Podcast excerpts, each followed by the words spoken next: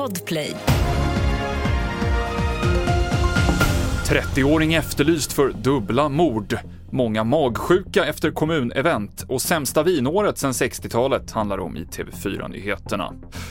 En 30-åring har blivit häktad i sin utevaro misstänkt för mord på två 14-åringar i somras.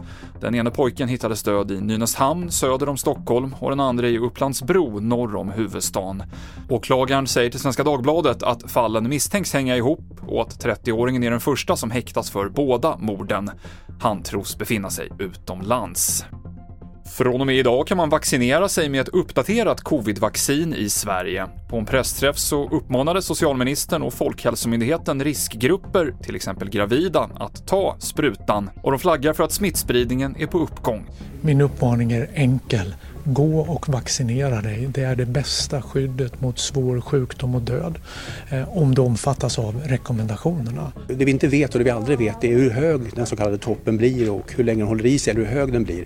Men eh, såväl data från sista veckorna som internationella utblickar visar att vi är under uppstarten på någonting som förmodat kommer att fortsätta upp, både för covid och för influensa.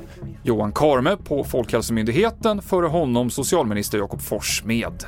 I slutet av oktober anordnade Jönköpings kommun ett evenemang för chefer inom organisationen.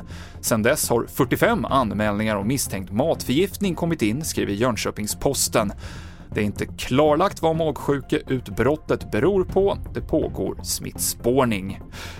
Och det har inte producerats så lite vin som i år i världen på över 60 år.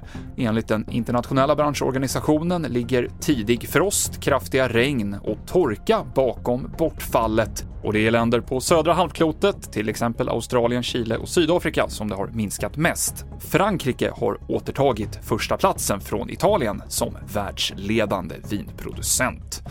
Det avslutar TV4-nyheterna. Jag heter Mikael Klintevall.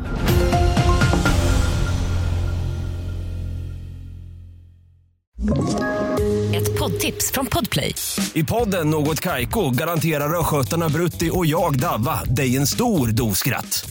Där följer jag pladask för köttätandet igen. Man är lite som en jävla vampyr. Man har fått lite blodsmak och då måste man ha mer.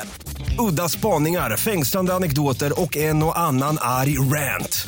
Jag måste ha mitt kaffe på morgonen för annars är jag ingen trevlig människa. Då är du ingen trevlig människa, punkt. Något Kaiko, hör du på Podplay. Därför arkadeinerna.